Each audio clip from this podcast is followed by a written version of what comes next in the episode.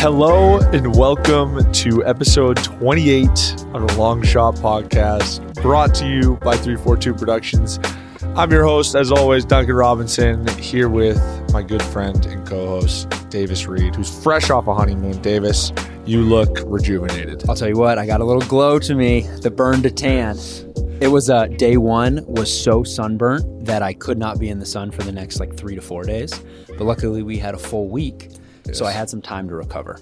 I've I've talked about you at length as a friend. Obviously, you're a great friend, but I want to talk to talk about you a little bit as a coworker. Oh dear. So I hit up Davis about halfway through his honeymoon. Uh, at this point, he's told his now wife that he was going to, you know, have his phone off and there was going to be no communication. Yes. Um, of course, I'm incapable of doing that, and I reach out to him. I say, "Hey, I have this crazy idea. Why don't you redirect your flight home to Kansas City to Las Vegas?" And just like that, three days later, here you are, boots on the ground in the Sin City. And we're just lining up episodes, lining up interviews, and we're having a great time. Your beloved fiance, sorry, wife. Come on now. Okay, I got to get used to that. Casey is uh, was not dragged because she came willingly, Yeah. but is now here also in Las Vegas. Yes. And I kind of viewed it as just kind of like a, a tag on to the end of your honeymoon. Yeah. Well, look, selling me on Summer League in Vegas isn't that difficult. And this feels like an opportunity to shout out Southwest Airlines because it was very easy to redirect my trip from San Jose del Cabo uh, to Las Vegas instead of Kansas City. You bring up Southwest. I, I wasn't I wasn't gonna do this. I really wasn't gonna do it because I wanted to move forward. I, I didn't want to put negative energy out there about American Airlines. I'd done it before. Oh, no. I didn't I didn't want to do it again. I really didn't want to. But you talk about the customer service of Southwest, you talk about the convenience of Southwest. And I had an experience within the last week that with American Airlines, mind you, that if I said it was disappointing, that would be a severe undersell of what it actually was. I'll paint a little picture for you. Not that you asked. I did not Not ask. that anybody asked. First and foremost, I, I want to address. It's really great that American Airlines no longer sponsors our arena. Yeah. Oh, yeah. We've moved on. We're now FTX Arena, which is great.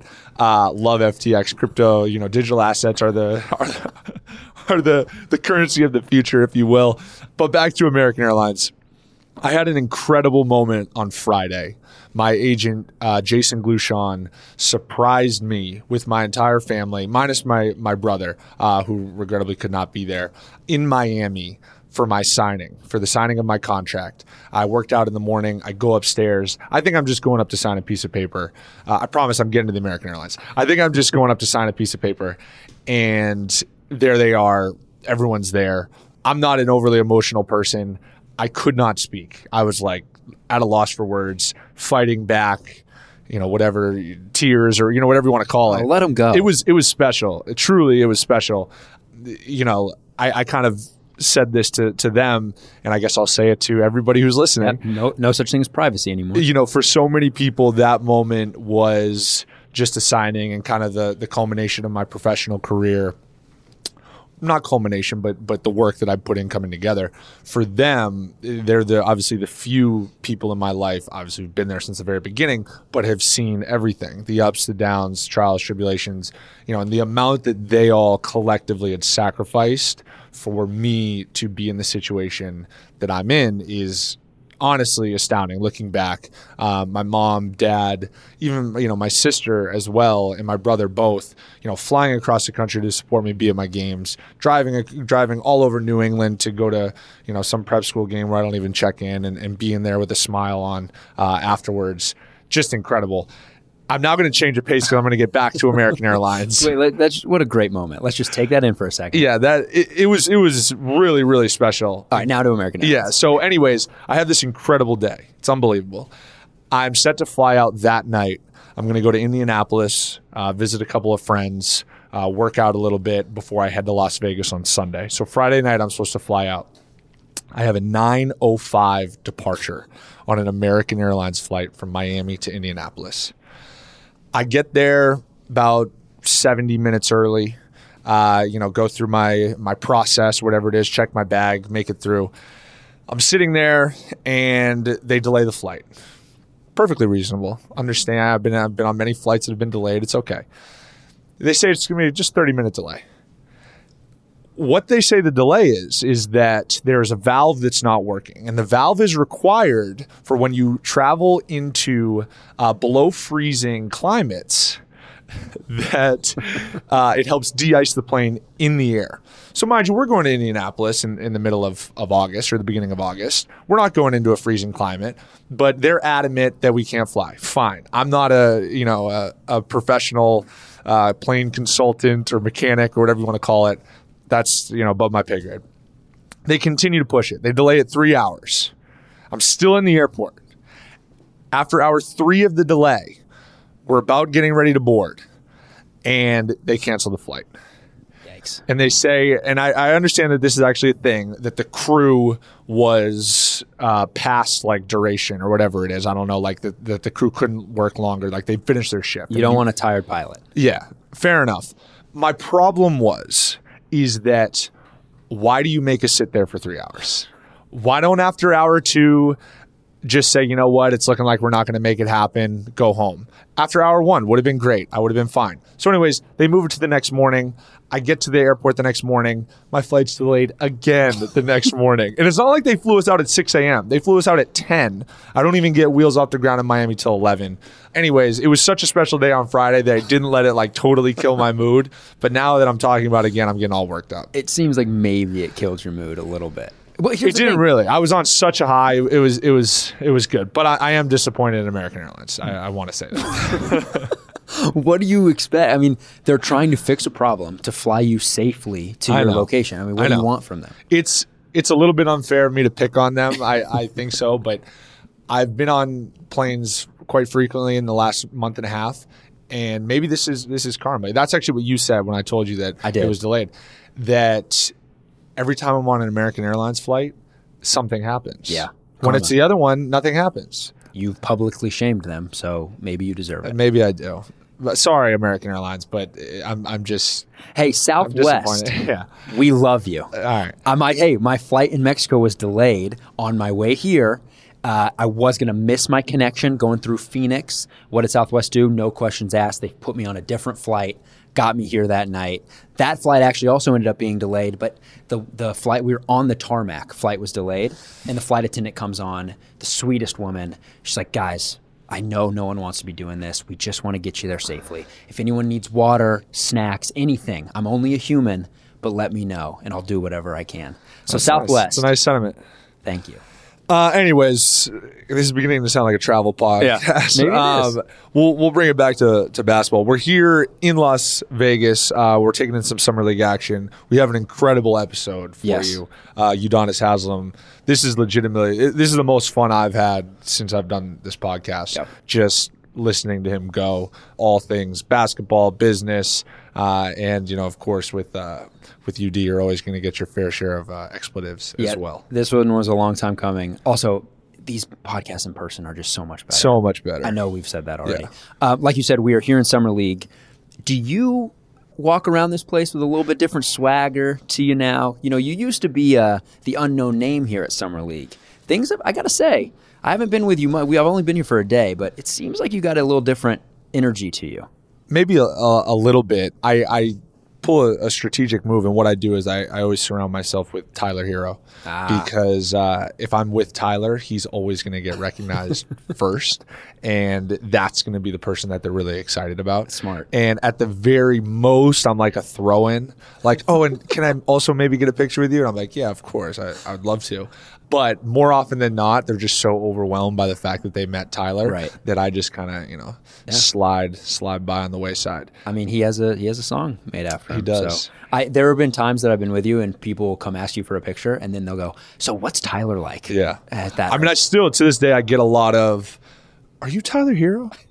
Because you know I, I don't really think we look alike, but I don't know. I guess they confuse the white guys on the Heat. I don't know. that seems like a pretty logical uh, explanation for what's going on there. Yeah.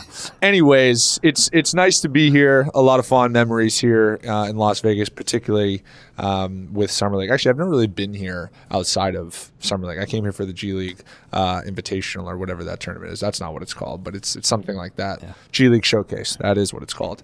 But yeah, so it's it's it's nice to be back. I love Miami Heat, the Miami group that they're rolling out for Summer League this year. Just I think there's only one drafted guy, a bunch of guys that just play with a chip. They just had an unbelievable victory uh, over a, a tough Memphis team, so that was fun. There's an amazing audio clip that was circling around uh, social media of Max Strus. He brings the guys in in a huddle and he goes, Look over there. What do you see? I see a bunch of drafted guys. You know, let's Yeah. go show them why we should have been drafted. Amazing. It just, you know, not only is it the long shot mentality here, Just oozes channeling. heat culture. It's just you know? seeping out. Oozes. I think I commented on that.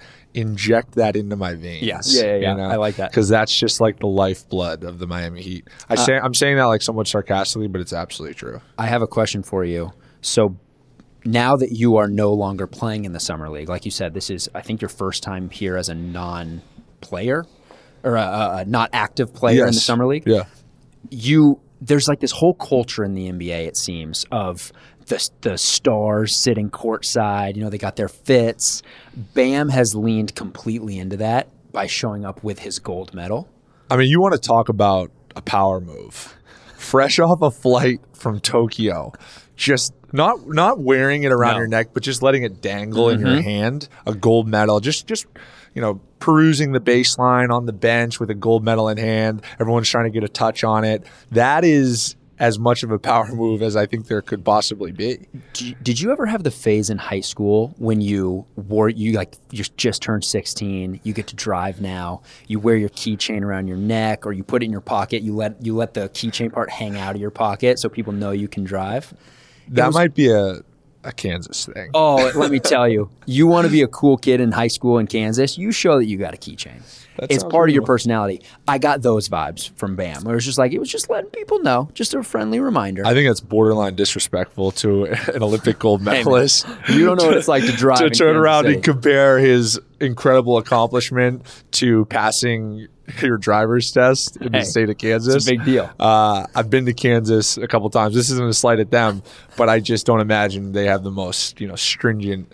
Uh, speak for yourself buddy dri- driving school or whatever you want to call it. Well, here's my question for you. What do you think you could do that would one up that? Like, it seems like Bam has solidified himself as like the guy for Heat courtside summer league, but I think you need to enter your name in the ring. I don't. I don't think there's anything I could. I could possibly do. Come on, I'm talking like throwing a crazy fit, maybe show up. That's with- not my lane though. Like you gotta, you still gotta be true to who you are. Like if I just started doing some like obnoxious stuff, I don't like that it. was just not true to who I who I was. I I'm actually very comfortable just giving Bam that crown. I think he deserves it. I guess he so. represented our country country masterfully and brought home gold medal, which is It's you know what it's all deal. about. All right, congrats. Um, all right, let's let's get to the Reddit question of the week because we got a, a heck of a an interview coming up here. yeah, let's do it. This week we got Akai Suichi. You want to take a shot at that pronunciation? Suichi. Akai Suichi. They they ask, when did you start watching the NBA? In your opinion, who's your goat?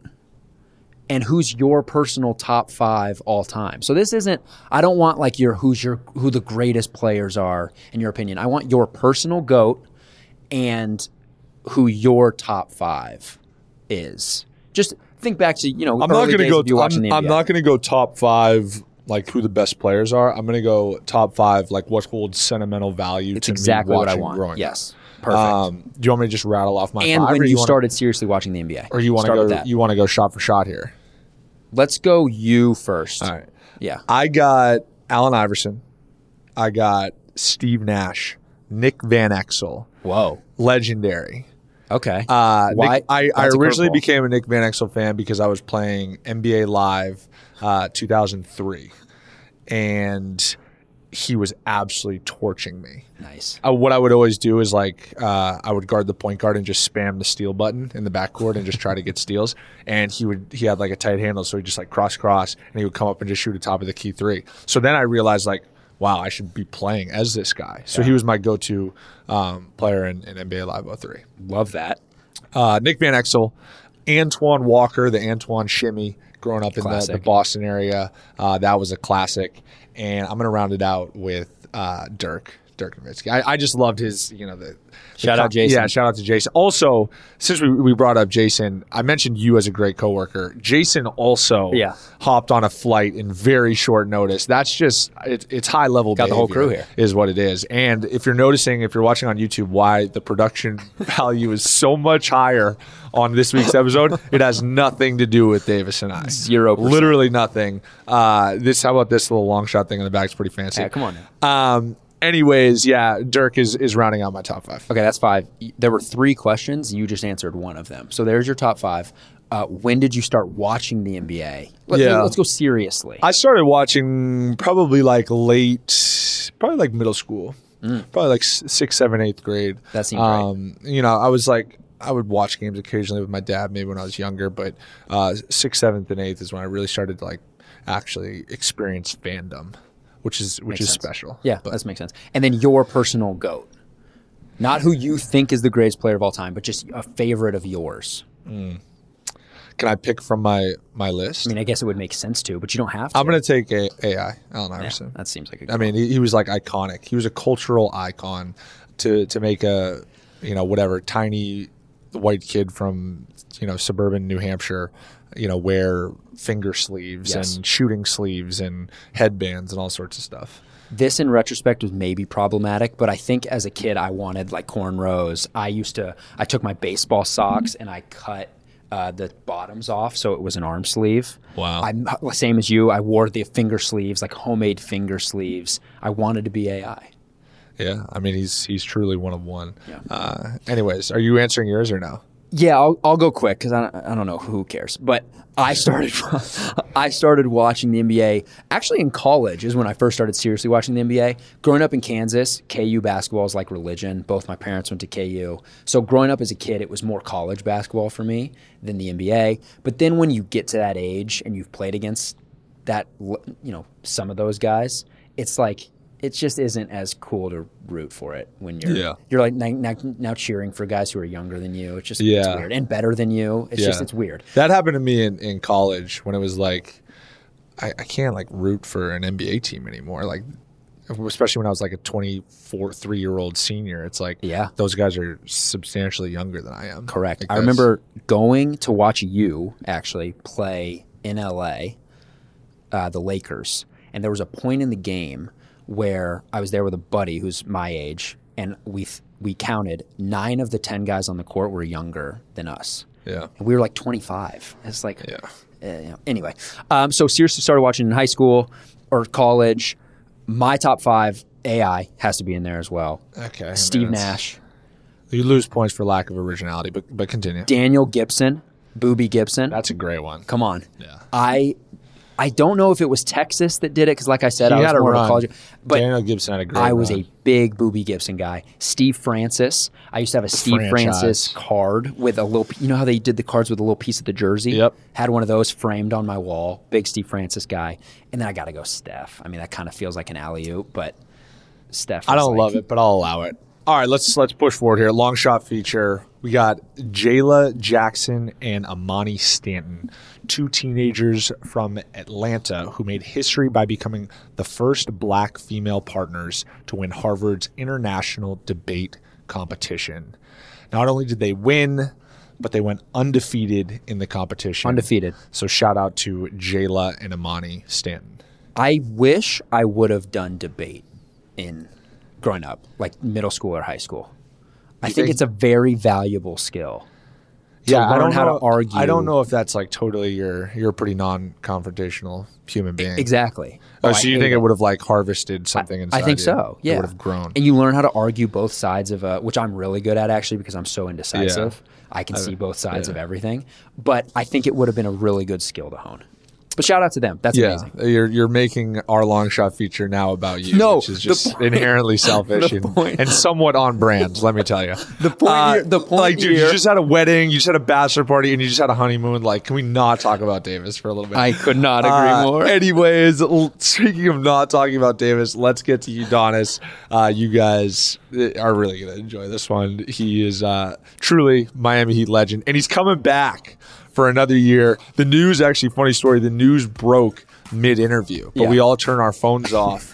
During the interview, obviously he knew he was coming back. didn't want to say anything or didn't want to break it on the pod, whatever. Uh, but I, we had no idea. I had a hunch that it was probably going to happen, but it uh, it actually broke mid interview, which is kind of special. Amazing. Also, my favorite interview we've done. I'm going to make this about me again. Right, there you Uh, go. My favorite interview we've done so far. Uh, all right, here's Udonis.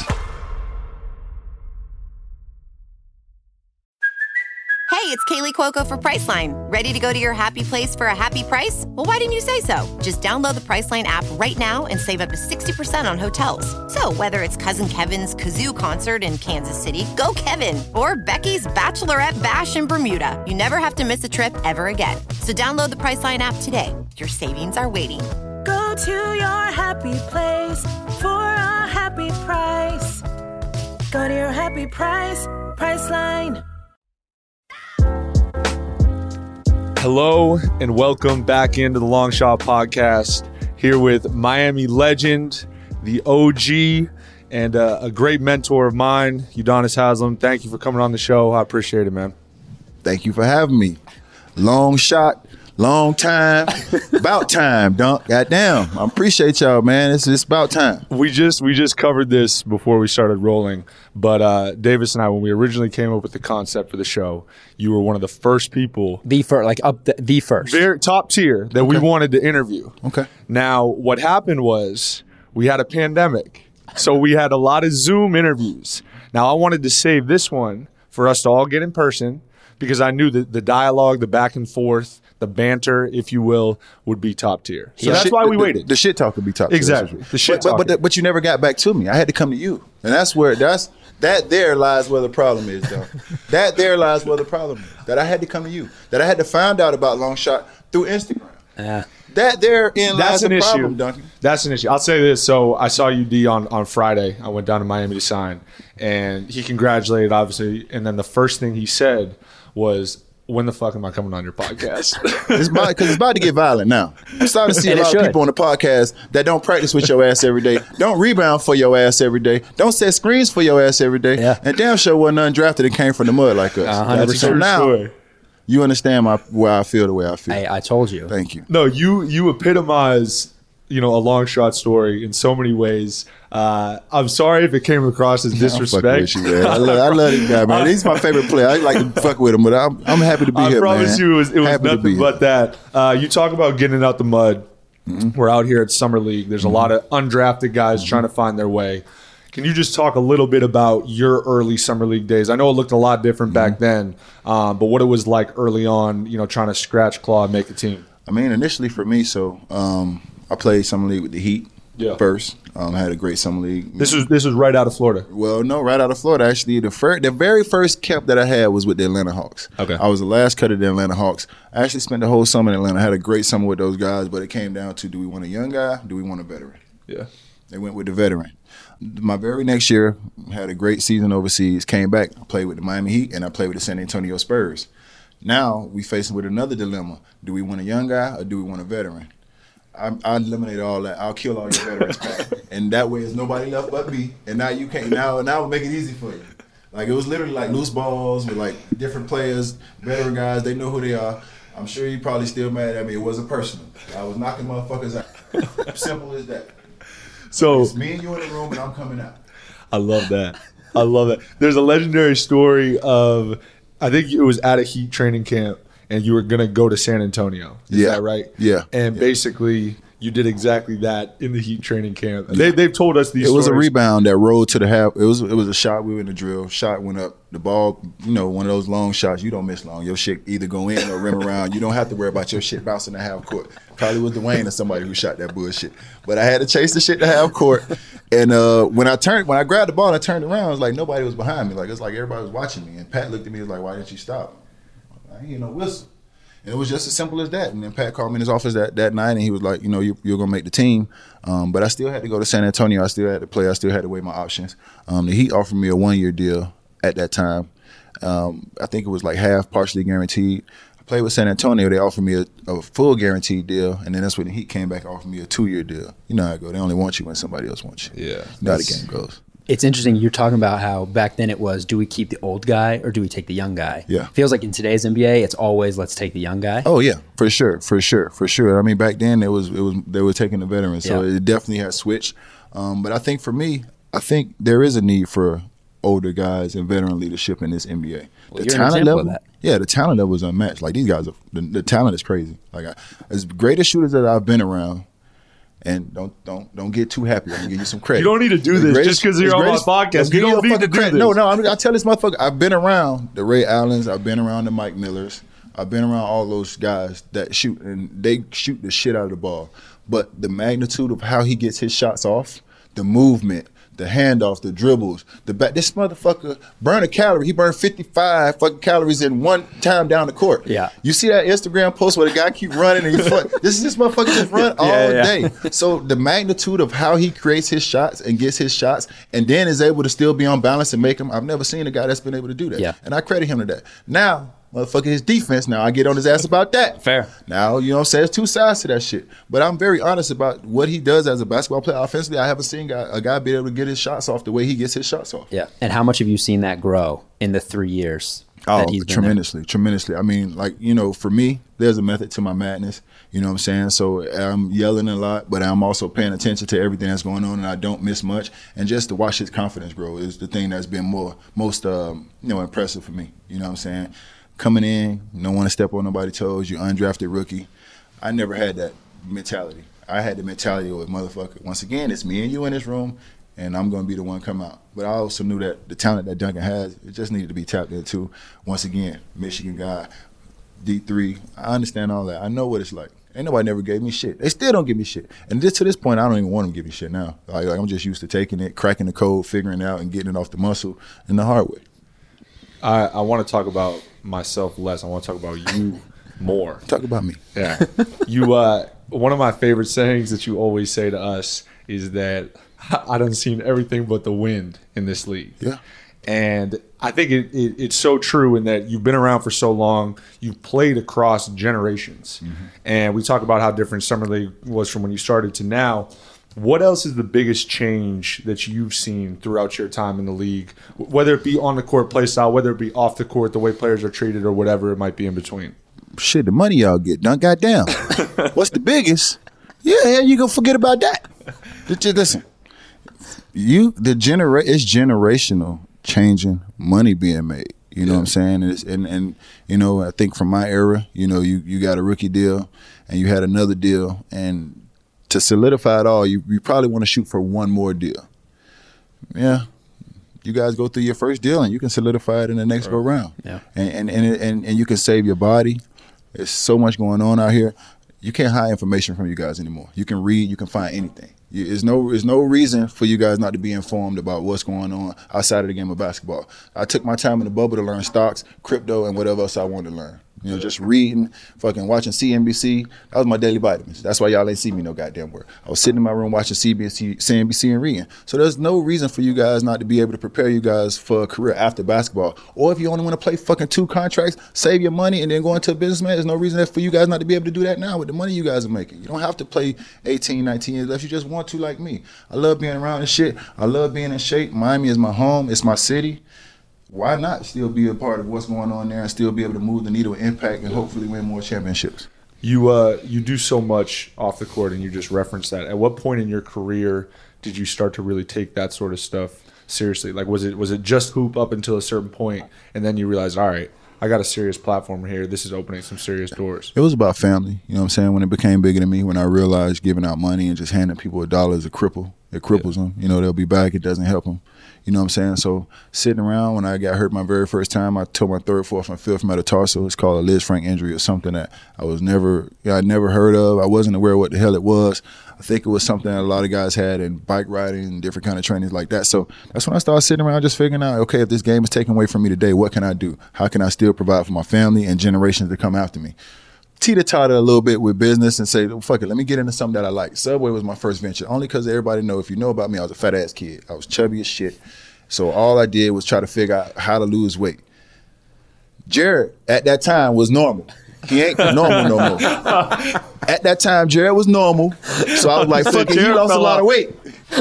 Let me get some sub sandwiches. Like that's what you know what I'm saying. So that's what I, I started getting a Subway. And if you notice, everything that I get into is shit that I'm personally interested in. So Starbucks, as my ass got old, I started drinking coffee in the league. Right. Fuck it, let me. You always got the pregame coffee. Exactly. So I got Every into time. Starbucks. So everything that you see me start to get into is something that I'm generally have an interest in. Low income housing, affordable homes This is generally have an interest in. I have family and friends that could benefit from those situations. Obviously, my medical marijuana, cannabis business. Obviously, that's gonna be big. You know what I'm saying? Everything. So everything that you see me in, you know what I'm saying? I don't just sit around and say, okay, let me throw a dollar here or throw a dollar there. The things that I and put my money in are the things that I genuinely have interest in and things that I genuinely see that can be a part of the future. I think what I did during the pandemic is what is pandemic proof. Mm. You know what I'm saying? Yeah. Now, now let's take it. What is pandemic proof? Because my restaurants damn sure weren't. Right. It's a great restaurant though. No, it's a great restaurant, but restaurants ain't pandemic proof. But you know what is pandemic proof? Cannabis. Right. Their ass is sparking up. Don't matter. yeah, their ass is sparking up. So what's kind of You know what I'm saying? So what is pandemic proof? That's not just pandemic proof. That actually boosts in the Oh, for sure, think. for sure, for sure. And I'm trying to get in on a little. I, well, I actually did. I got into a um a black owned whiskey company called Duke and Dane. What else is pandemic proof? Motherfuckers is drinking. Is Getting that, drunk. is, is that your drink of choice? Whiskey? I tried dabbling a little bit of different things, All right. Duncan, but I am learning whiskey now because I'm starting to get into cigars. So they say cigars, Ah. whiskey, you try to put that together, the combination, just like they say red wine and steak. I ain't figured that combination out either, Yeah. but I'm gonna try the cigars and the whiskey thing as I get a little older, get into the golf and you know evolve and just mature a little bit. You know what Yeah. I mean? I'll tell you what. I had my first cigar last week Ever? ever. Wow. You didn't get like a high school graduation? No, no, no, no, no. Huh? I might be a cigar guy too now. No. Very enjoyable experience. I mean, Caron Butler talks about him a lot. Um, I Yeah, got he's lot always of- got him on yeah, CB, yeah. yeah, yeah. So I, I got a lot of buddies that are Dominican. Um, they've been deported; they can't come back. So I'm sure I can get my hand on plenty, plenty cigars if I want. won't to. ask any more Hey, questions. man, listen. Shout out to my homies over there. Y'all know who y'all is. I see y'all boys soon. you talk about outside of basketball there's like this this conversation that's had around you that the natural transition would be coaching i want to ask about potential ownership Nope, coaching. ownership Yes. it's something that you've referenced before you've Yes. talked about you've alluded to Mm-hmm. we see d wade what he's doing in utah uh, you don't have to speak to anything too specific if you got you know anything in the No, I in think the works here but but just kind of what that would mean to you to kind of approach you know that that whole world I mean, I think for me it'd be amazing. I think you know uh, everybody always said you know he's going to be a coach. He was going to be a coach, and I never answered that question. I never said yes or no. It's because I didn't want to pigeonhole myself. Yeah. You know, for me, I've always been able to just think bigger. You know what I'm saying? Be bigger and understand that I have the ability to do more. Um, so, you know, as I started to think about it more and more, this was a conversation that Dwyane and I had years down the line. Um, it didn't work out this way. Um, obviously, he's in ownership somewhere else, and I'm proud of my brother. I'm happy for him, but I still have the opportunity to do it myself. And what better place to do it than in my city? You know, it's genuine. You know, it's real. You know what I'm saying? I can still move the needle around this NBA. I have so many relationships with so many NBA players just because I am the OG. So they value my opinion. You know what I'm saying? It's crazy because when I was playing and I was in competitive mode, I thought these fucking guys hated me. You know what I'm saying? But now that I'm not playing as much and I'm the OG, respect. and now it's more guys come to me and we have conversations and, and it's just a different level when you're not just actually competing and trying to tear your head off all the time. Yeah, I think that was on full display. The respect when we were in the bubble and we had that players only meeting. and uh, there's a lack of direction, to to put it lightly. Everybody was just you know kind of talking over everyone else, whatever. And then you you stood up there. And there was just like a, a commanding presence in the room, which was lacking prior to. And, and that's no knock on anybody Yeah, else, yeah. but it's just like you're looking at somebody with, what is it, 18, 19 years Yeah. at that point and like everyone knows what you're about too because you've been doing it longevity wise for for such a long stretch of time um, but that for me that was like obviously you you were, my og but that was an incredibly eye-opening moment for me because i was looking around like wow you're not just my og you're, you're the og for this whole league I mean, for me, you know, it was a lot of different emotions going on, and I understand a lot of different parts. But I'm with my guys, and my guys want to play. Yeah. I understand, and I know it's a lot going on in here, and I do understand every side. And I have compassion for you because I played with you. I have compassion for you because I played with you. I understand how you feel, but my fucking guys want to play. So that's fuck what y'all talking about. My guys want to play. We've been in here three fucking hours. What are we doing? Right. Simple as that. And and he's alluding to uh, there. This was after the restart, or prior to the restart, I should say, um, when we were still you know trying to figure out what to do. And obviously for for us, it ended up being a good decision to to continue to play. I mean, like I said, man, you, before you win the game, we, we understood we had to beat the bubble. You know, and Yeah. we did a great we did a great job as a unit because I was in my room like a fucking nut. But I needed these guys just as much as they needed me. Every now and then they get me out. You know, I go a little golfing, fishing, you know, playing poker, just different things like that. But we were we busting really, my ass in poker, unfortunately. yeah, that was but then bad. yeah, but then fucking going around and fucking I don't know how to play. Take all that fucking money all the time. Fuck out of here, man. uh, I think also just to wrap up the bubble, I think I was talking to somebody, Rob uh, Pimental, who's our equipment guy. He said that you set the record for most Amazon purchases and packages. I- so you had a whole setup in there. Is what I was what I, was, hearing. Okay, so I was I, I slept on the couch. You know, I didn't. I, I made myself comfortable being uncomfortable. I like that. But after a week and a half, That's what it my takes to win a But championship. after a week and a half, my old ass back was hurt. so I ordered a couple egg crates. You remember egg crates you get in college to put over your mat? Yes. Might be too young for this shit. I might, I might be a little bit. I don't know. I, do know exactly. You remember the old school I egg swear. crates? Okay, I so never had one. I just want to make that so clear. I got a couple of those, put them on the, on the on the uh, rollout couch, and then I put another mattress over it, and then I, you know, you got your shelf. I got Campbell soup. I had a little Hennessy in the bottle. It wasn't a bottle here. It looked like it was just a little water Is bottle. that I had hush a hush? Hennessy in the bottle. I had Campbell soup, and I had like uh, like you know, snacks and shit like that. And I literally was in a bunker. Like I, I didn't leave my room. They very they very rarely saw me out. You know what I'm saying? I didn't want to speak to nobody. I wasn't there to make no fucking friends. I seen Bron one time when I walked. in, He was like, "Can I talk to you?" I was like, "Man, bring your ass here." We hugged and we talked. But you know, I was just I understood what the mindset had to be walking in. I did. I, I'm I've been to Europe. You know what I'm saying? I stayed on American time. The nine the nine months I was in Europe, I stayed on American time. So I actually slept during the, I slept during the day and I was up at night. It's the weirdest shit ever. But in my mind, I was creating the aspect of okay, this is a pit stop. I'm not staying here. Don't even get used to their fucking time frame. Do your nine months and get the fuck up out of here. So I got a habit of just creating an environment around myself that just puts me in the mind frame of getting what the fuck I need to get done done. Yeah. You know what I'm saying? that nine months in France, uh, I think is really interesting because you go from undrafted Mm-hmm. to less than a year over there. Yes. Now you're uh, in the NBA all rookie team the Yes. next year. So Oh. what happens in that nine months that flips a switch for you? They, they shit um, everything that I had inside of me, every doubt that I was, I had the opportunity to change that. You know what I'm saying? I have a thing that I say, stay ready, so you don't have to get ready. I literally trained. I, I didn't sleep. Like I said, I was on American time for nine months for this opportunity to come back for this one shot. I mean, it was I was to let nothing step in my stand in my way at all. Um, you know, Keith Askins, I never forget. I sat down with Keith Askins the first couple of days of training camp, and I said, "Well, how can I make the team? You know what I need to do?" He said, "You defend and rebound." He said, "You defend and rebound, you'll be around here a long time." At that time, you know, everybody want to score. Everybody want to put the ball in the hole, make it look good. Keith Askins, keep it raw with you. Know, that's why I love KA. Defend and rebound, you'll be here for a while. Enough said. Enough said.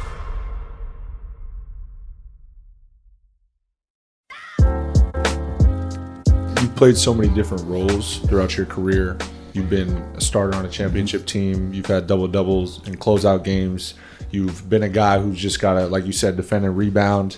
You've you know come off the bench and and and you know injected life into a rotation. How have, has that the the opportunity to sacrifice? Because we talk about this a lot in terms of winning a championship. It requires sacrifice, but sacrifice isn't easy. No, no. And I think when you speak to that in our locker room, it, it rings different because you've lived it and you've done it over and over again. And as Spo will tell you, all the guys will tell you, I wasn't always easy at sacrificing. Right. This is me coming from a place where I've learned. Yeah. You know what I'm saying? Through experience. That's some dark fucking nights, dunk. You know what I'm saying? When you ain't getting the minutes you want. You know what I'm saying? You lock your fucking self in your room for, for the whole day until the next game. Like I've been there, you know what I'm saying, trying to figure it out. You know what I'm saying? And I think at, at the end of the day, um, that's the worst thing you can do. You know what I'm saying? It's not really as much sacrificing as really just learning to enjoy other success. It's something we always talk about. Because if I'm sacrificing, that means somebody else is getting an opportunity to be successful. You know what I'm saying? Yeah. And that's how I had to start looking at it. Instead of start looking at what I was giving up, start looking at what the other teammate of mine is gaining. And then if we're winning, if it's impacting us and they're pushing us in the right direction. But that shit was hard though. That was a long time coming. You talking to an alpha. You know what I'm saying? You talking to a guy who, exactly. you know what I'm saying? If you take something from me, I'm gonna get it back. And if you make it hard for me, I'm gonna go harder to get it back. You know what I'm saying? And if you don't give it to me, I'll eventually try to beat you up to get it from you. You know what I'm saying? So you're talking to a guy who's never been able to like just settle. You know what I'm saying? That shit ain't really settling for me. If I was settled, motherfucker, I'd be dead or in jail somewhere. Like I've never been able to settle. Now you gotta settle. And now it's the right thing to do. I didn't understand it at first. You know what I'm saying? So when I speak to y'all about it, it's coming from a place where I experienced that shit. And I know it's fucking hard. But I'm telling you, at the end of the day, it'll be worth it. It'll be worth it. Was there a specific turning point for that? Like a moment you remember where it's like, all right, I, I see what this. Shane, I think in the Eastern Conference, you know, uh, finals, I think you know Shane, you know Battier, who was like one of my one of my closest guys because we just shared such similar roles. You know, and we had this handshake that we used to do, and we used to look each other. We used to go strengthen honor before the game. You know, it was just a hand. And really, our roles were interchangeable. Either one night I was going to be the guy, or Shane was going to be the guy, depending on who we were playing. You know, how we were going to spread the floor. But I think the way we were able to just keep each other encouraged, I would have never been able to play my role and be the best version of myself without Shane encouraging me when he wasn't playing. And I think vice versa. You know, if you look at those playoff runs, right up until that, Shane played before Indiana, and then David West got mad because you know Shane got the best of him in the series before, and David West tried to literally pulverize my guy, like try to fucking kill him. You know what I'm saying? So now my number's called. You know, now I got to go in and do my job, and I was able to do my job. We get through that series, and man, I did my job well. And now the next series comes, the finals. Who was big in that finals? Shane. Shane was Huge. big in that finals against San Antonio, Huge. hitting all those threes. Huge. You know what I'm saying? He was huge. So, you know what I'm saying? The fact that we was able to keep each other going, and even though he got, you know, taken out of the rotation in the Indiana series, he didn't let that affect him. You know what I'm saying? And I was right behind him. You know what it is, brother. Your time will come. Be ready. You bring up, came back around. you bring up uh, the Indiana series and just that rivalry with Indiana. Yeah, that was that was that was a deep, deep, It, it deep brings dislike. me, it brings me to an all time UD moment, which obviously I wasn't dislike. around for, but I, I I was watching and I've heard about since. But basically, you know, you being the enforcer, That was a deep dislike. Uh, just can you just talk a little bit about the uh, the Hansbrough play that everybody's kind of come so, so, so just so you know, everybody wants to bring up the Hansbrough play, but nobody know they hit me in the eye the game Right. before. Nobody bring that part. I remember you saying that They to always want to talk about me. They didn't know I got eight stitches the game before. Took mine like a man. That's fine. I could this shit. I could take it. Now the very next game we're home. D Wade takes one. He's one. cut. He takes a hard one. That's my guy. I'm gonna protect him, but I don't. I don't. At this point, you know, it's the game going on. Now I see the two guys give each other five. It was Hansbrough and a Munson. Oh, good job. They five, like kind of like congratulating them. Now that now now the decision is made. I'm fucking somebody up. now it's decision's made. We call a timeout. Spo comes. I say, Spo, stay out of this. This shit gonna happen. Leave it alone. And he he at that he fuck he just fucking he walked away. He knew I was gonna fuck that man. Didn't up. try to fight No, I mean, because what are you gonna say? You gonna take me out and don't play me no more? Yeah. Fucking. And then the very next play, I, I had no like idea of when it would happen. I just know in a basketball game I've been around long enough, you'll have a time to get a motherfucker back if you want to. Yeah. oh, but I didn't know it was gonna happen the It was- very it next was play. Perfect though. Yeah, I didn't Low know it was gonna happen the very next roll. play. Yeah. The way our defense is, the low man is the rotating man. So now it's a pick and roll on the weak side, and I'm the low man. So now I have to rotate the Hansbrough. Literally, if I could play it in my mind, I thought about it. I say, fuck. Should I? I was like, I might not never get a chance like this again. This is too perfect. And I had to take it. I had to take it. I mean, at the end of the day, I got suspended. I got fined. We won. And that's another that's another thing. That's part of sacrificing for your brother, man. At the end of the day, man, I understand who D Wade is. I'll take that fine. Yeah. He, I'll take that fine. Yeah. You know what I'm saying? He's the type of motherfucker, when he get mad, he play better. He get bloody, he lick his blood like Bruce Lee, motherfucker get 50. I get mad, hell gonna break loose. I can't play. They might have to stop the game and shut the arena down. So I already knew, let me take care of this D-Way. You need to be in the game. Yeah. Yeah. I love that. That that is that is sacrifice, and obviously, you know, UD and and uh, and D Wade came in together, and that's a brotherhood that I got to see in in D Wade's last year. That's just it's special, um, honestly, and. Uh, you know, being a, a first year player, seeing somebody like you who was undrafted have an impact not only I mean you had your own career which is incredible, but then hear him talk about the way you lifted him up throughout his career and how much he leaned on you and how much you were responsible for his you know success and, and greatness was special. I think you know what I'm saying, and I think you know it has a lot to do with you know the same impact that you know I'm able to have on you guys because what me and Dwyane did was we didn't just spend time on the basketball court in the locker room together. We spent time knowing each other's families. You know what I'm saying? We spent time getting to know each other. So you know what I'm saying? I don't want to be a guy that you only hear me barking at your ass in practice. That's not the guy I want to be to you. You know what I'm saying? I don't want to be that guy, and I don't think you'll get. I don't get the best results for me or you being that guy. I'm gonna be the guy that's gonna say, "Hey, Don, how your family doing?" I'm gonna be the guy that's gonna text you every now and then. I'm gonna be the guy that's gonna get together every now. I'm gonna be the guy that's gonna come over to my house, Dunk. Let's watch an MMA fight. I'm that guy. That was an experience. That I'm was that wild. guy. I was I, that was a great time. I'm the way. that, guy. You know what I'm saying? Because I feel like being that guy at the end of the day gets better results for you as a basketball player. And I think Dwyane has helped me become a better man. You know what I'm saying? And at the end of the day, I tell all you guys, man, I'm gonna fuck. I will hope you play for the Heat as much as you can, but if you don't, have a great career, be successful, man, and take care of your family. And that's anywhere, wherever it's at, dog. And I, hopefully something you learn from me can help you do that. Yeah. Can I ask about the MMA fight? What, what's that story? Oh man, well first of all, the MMA dudes are fucking nuts. Crazy. So we it's about we was about fifty deep in that motherfucker. You know what I'm saying? And But, I- but he, he's got so he lives out out of Miami, but he's got a. Uh, I'm not gonna you know expose any, any I got a club room. specifics, Our club room. Okay. Nice little man cave. sure. but So- he's got like a compound out there. you Well, know, wait, a really- club room and a man cave sound like different things. Well, it's a club room slash man cave. It's I, got, both. I got a nice compound out there. You Got know, it. I'm away. You know, from being from Miami, I think the best thing for me was able to do- when my family and friends say, "Why you stay so far?"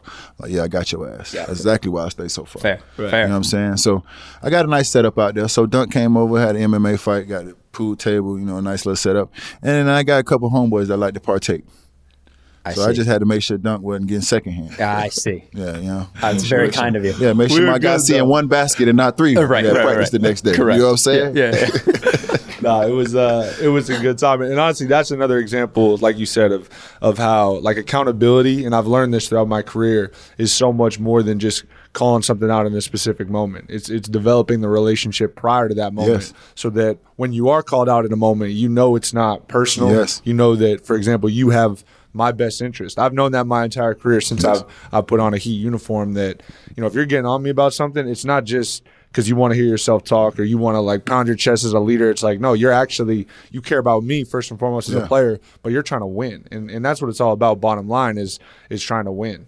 I think um, you know I, I've kind of taken the approach as like you know what I'm saying like I don't want to I want the results for Duncan the basketball player, but like I care more about Duncan. I care about Bam. I care about Herro. I care about y'all as people. Now I want the results for the basketball player. Yes. I want the results for the player, but I care about the person. You know what I'm saying? That takes me to uh, we've told a story on this podcast about Duncan's welcome to the NBA moment. Did you see that? There's the one where he tried to block me out. Yes. Yeah. What the fuck was he thinking? You so you I remember think I this? told him that. I was like, Dunk, this ain't what you want. I know I'm old. Yeah. And I'm like the last guy on the board, but you going to get fucked up down here. I think I remember saying that. I was like, I get it. Like, it's like two people in front of me, but you probably want to go with them first. Don't go, to, don't come to me. You know what Do you feel any sympathy when you're just ragdolling the new guy? Hell no. Yeah, no. feel Hell sympathy. no. Hell no. I'm preparing for my two minutes I might get the next game. Yeah. Shit, they got to be exciting two minutes like the last game I got.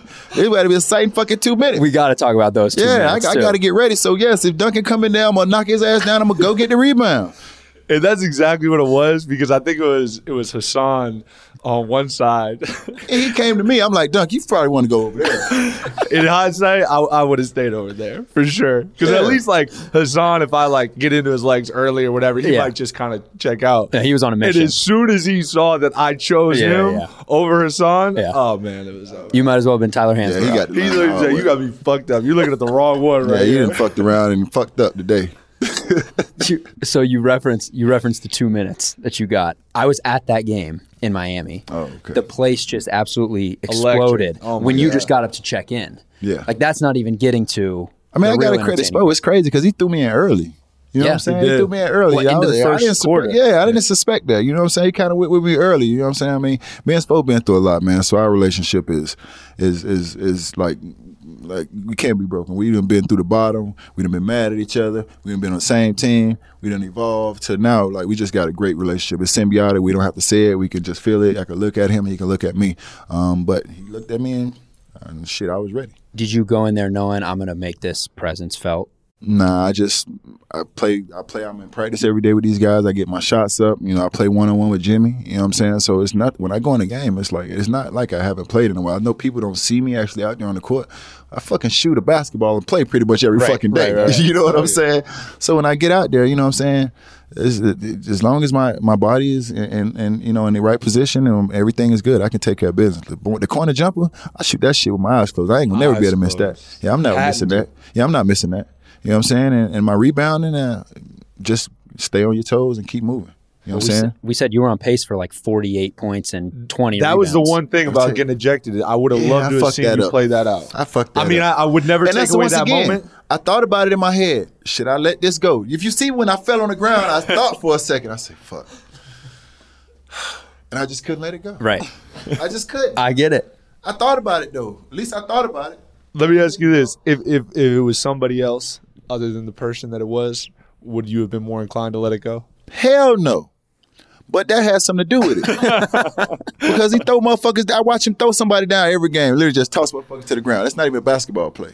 You know what I'm saying? It's not even just throwing motherfuckers down. That's not even basketball. I'm not even finna throw me down. I'll poke your fucking eye out. That was one of the most legendary moments. It was my favorite moment in American Airlines. Bo just looked at me and shook his head. I'm like, fuck, bro. I know, man. just fucking put me out here two minutes, man. I don't We got we got back uh, we got back in the locker room. I don't know if it was halftime or end of game, but you had already changed and you were already you were you were just waiting for us, happy that we won. And, Yeah, man. And you were just like, if man, I'm sorry, guys. I'm yeah, if y'all would have lost, I've been fucking pissed, bro. Like, what the fuck, man? But at the end of the day, like, I, I know who I am, and that's why I always tell you guys, man, don't take no shit from nobody. Stand up for your fucking self on that court. Yeah. You know what I'm saying? Don't even let a motherfucker get in the habit of fucking you over and pushing you down and knocking you down and just doing a little underhanded shit. Don't even let a motherfucker get in that habit. Don't even get that shit in your head. It's not going down like that. Yeah, we've had that conversation. Don't bunch. even let people, because I'm telling you, people remember that. They remember if they was able to punk you or push you or whatever they was able to do. They remember that. So don't even give them that. Don't even let us start that habit. We're gonna stop this shit today. you referenced playing one on one with Jimmy, Mm-hmm. and uh, you know I've I've seen it since I've been here that you'll stay after practice for you know 30 45 minutes whatever it is. You'll show up early. You'll run tens with guys. You'll literally do whatever it takes to prepare whoever it is. Like if I like multiple times you've grabbed me and said all right let's let's work on you know slides. Let's work on this. Let's work on guarding the ball mm-hmm. post line whatever it is. After all you've accomplished, three time champ, you know, your jersey's going up in the rafters in, in, in American Airlines, no doubt. What is it that still keeps you dialed into like giving in to the team? Man, I need y'all just as much as y'all need me. I think every year, you know what I'm saying? Y'all help me just as much as I help y'all. You know what I'm saying? Every year it's a new Duncan that comes in. You know what I'm saying? But the the old Duncan is still there too. Yeah. You know what I'm saying? Every year there's a new Herro, but the old Herro is still there. So every year I'm evolving while still maintaining what I'm doing with you guys. You know what I'm saying? So it's, it's, it goes hand in hand. You know what I'm saying? I think a lot of people give me credit, but I got to give you credit. You guys credit too. Y'all keep me going. I got to be in shape. Motherfuckers in tip top shape. I got to be in shape. If I can't, if I, I can't keep up if I'm not. You know what I'm saying? So you guys keep me going just the same way I keep you guys going. I got to quickly tell you a story. Before we started recording this morning, I came up to Duncan's room, but you have to have a room key to get in. Uh-huh. So I got locked in the stairwell. Uh-huh. And it flashed me back to a story when I was a kid. I got locked in a stairwell and I was terrified. I started like banging on the door, crying, screaming. Uh-huh. And he and, and this was a direct quote from Duncan. He said, "You're pretty soft, but I'm pretty soft too." And so it made me. I, I have to know. You have this exterior that you're this, that you know, the toughest guy maybe in the league. Did you ever have a soft phase? Were you ever throwing a temper tantrum in a stairwell? When no, no, no, no. But but but but but, but when we won the championship, I am uh, man enough to admit now there wasn't champagne in my eye. I cried a little bit. My first ring, I, I I went with the champagne in my eye story for like ten years. I cried. so My is very this first breaking ring. news? People that's close to me know the truth. Okay. We're gonna call it breaking news. We'll People call that's close to breaking me know the truth. But you know, it's been a huge weight off my shoulders, man. You know, so much, you know, challenges, you know what I'm saying? Just just a lot of different things, you know what I'm saying? Ups and downs, you know, challenge, family, you know, drug addiction, just so many things. It was a lot. My past has been crazy, bro. Like if people like I'm I'm here though. You know what I'm saying? So that was the first time I was able to exhale and just say fuck. That is You know a very well deserved tear. I don't think that fits you in the soft category. I appreciate at it. all. Yeah, I It does, appreciate it. especially considering all the all that you have been through. To Yeah, get to yeah. That moment. It was a it was a moment. It was a moment that I was, the, probably the first time I was able to just exhale in a long time. Yeah. You know what I'm saying? So, How different was that championship from the later run? that was the best one. Yeah. That was the best That was one. the I mean, they all have different meanings, but that was the best one. You know, my impact in that one. Nobody gave me a chance in hell against Dirk. You know, once again, you know, the underdog, and um, you know, I had a huge impact. You know, an undrafted guy. Going going against Dirk Nowitzki in the NBA Finals. You know what I'm saying? And you got Dwyane, and you got Shaq, you got Alonzo Mourning, and I was just as important as all those guys in that series. So you know, it was a lot, you know, a lot of emotions at that time. We still pull clips occasionally in film of him guarding Dirk in that series because it's just it's ridiculous. The activity, the physicality.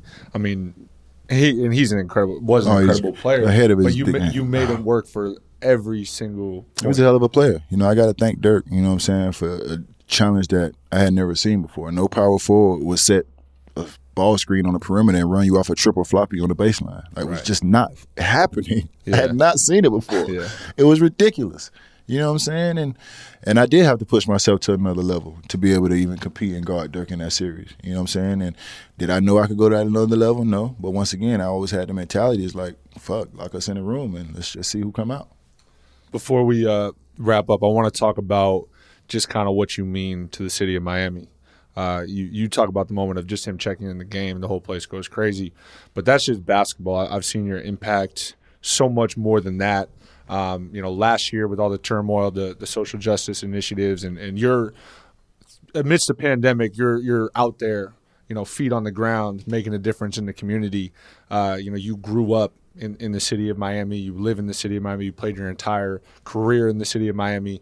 How do you continue to just like have have your fingerprints across the community? It's not easy, man. Um, first and foremost is I never really disconnected from the community. I never had security. I never put myself in a situation where I felt like people can come up to me and talk to me and couldn't approach me. I, you always have access to me. You know, you see me, come talk to me. You got a problem? Let me see if I can help you. So I never really went the security route. You know what I'm saying? I'm my own security. I say that. I say that. I say that to anybody. That's why I'm my own security. Don't play with me. I've been to your house. You got some dogs Yeah, that are crazy, yeah, yeah. too, I got a lot of shit going on. You got some dogs Yeah, I got a lot of shit going on. So I never really went the security route, man. I always been a guy was I just wanted to be accessible to my people. You know what I'm saying? Secondly, I understand. I do. I was there. I've been there. I've been in the inner city. I've been in in a situation where you look outside and all you know is what you see every day. I never been to South Beach till I got in the NBA. So I think a lot of kids only know what they see around them every day. You know what I'm saying? But there is a world outside of Liberty City. There is a world outside of Overtown. There is a world outside of Little Havana. But they never get to it. They never get to it. So, you know, for me, giving these kids the opportunity to understand that there's more going on in Miami or in this city than what you see when you walk out your house every day, sometimes that's just enough, dog. Sometimes that's just enough for them to see it because they don't get a chance to see it. So I know what it's like not seeing that. I know what it's like. We didn't go to South Beach. We went to Hollywood Beach. Two different beaches. Two different beaches. South Beach and Hollow Beach was two different beaches when I was growing up. So I know, like, to be pigeonholed to what you see every day, and that's what you think you can only be, which is not true. So I give them opportunity to see different. James Jones, what he's doing over there in Phoenix. He's from Miami. He's from my city. So the kid, the kids in the inner city, you look at him now. You don't have to just be a basketball player. You can be a GM. You know what I'm saying? You don't have to just be this. Look at Dwyane. You can be an owner. You know, there's so many different things going on. So just to have these kids with the opportunity to see different means they can achieve different. You know what I'm saying? Give them different dreams, different goals instead of just walking out every day, drugs, violence. Now you take your ass home and you do it again the next day. Yeah, it's a crazy thought to think. I mean, what Liberty City's five, six miles from South Beach, Crazy. but but growing up as a kid in that area, to get over there is like you know traveling through so much, so many levels of adversity. Never been to South Beach, bro. Um, that's that's an incredible thought. Never Um, been there. But hey, man, we we uh we just really want to thank you for taking the time. Uh, you know, you got plenty of things to do. I also want to point out scheduling for this podcast is a pain. And you were probably the easiest person to schedule with. And there are players who haven't achieved, I'm not calling out anyone in particular, but there are players who haven't even scratched the surface of what you achieved in the first three years in the league. And I can't even get a text back. Well, and you're you over know. here, you're staying you're staying He stays off, in touch. You're staying off the strip and I say, "Hey, man, can you do the podcast?" Hit you what this morning, Yeah. and you pull up, whatever, 10, My guy. five hours later. It makes no. It, it's my guy. West So- Coast, East Coast, you already know what it is. Loyalty is, is what it is, and I'm happy you finally fucking had me. you know what I'm saying? So I wasn't gonna miss this opportunity because you probably wasn't gonna book me again for another six fucking months. No, no, no. We're running it back in I was gonna Miami. say you're definitely coming back. we already we already decided that we're gonna do this one here, and then we're gonna run it back in Miami. We're coming to uh, the compound. yeah, you guys got to go to a summer league game. That's to the only reason You we're guys wanna cutting come this to the off. Yeah. compound? Okay. Yeah, Just yeah. keep keep the the dogs. Uh, Yeah, Please. I got a little Frenchy now. More your speed. All right, that's I got a little Frenchy now. More your speed. Name Marlon. Marlon. We'll hang out with Marlon. yeah, for sure. That's awesome, man. Appreciate you. Uh, appreciate you uh, coming on. Thank you guys, man.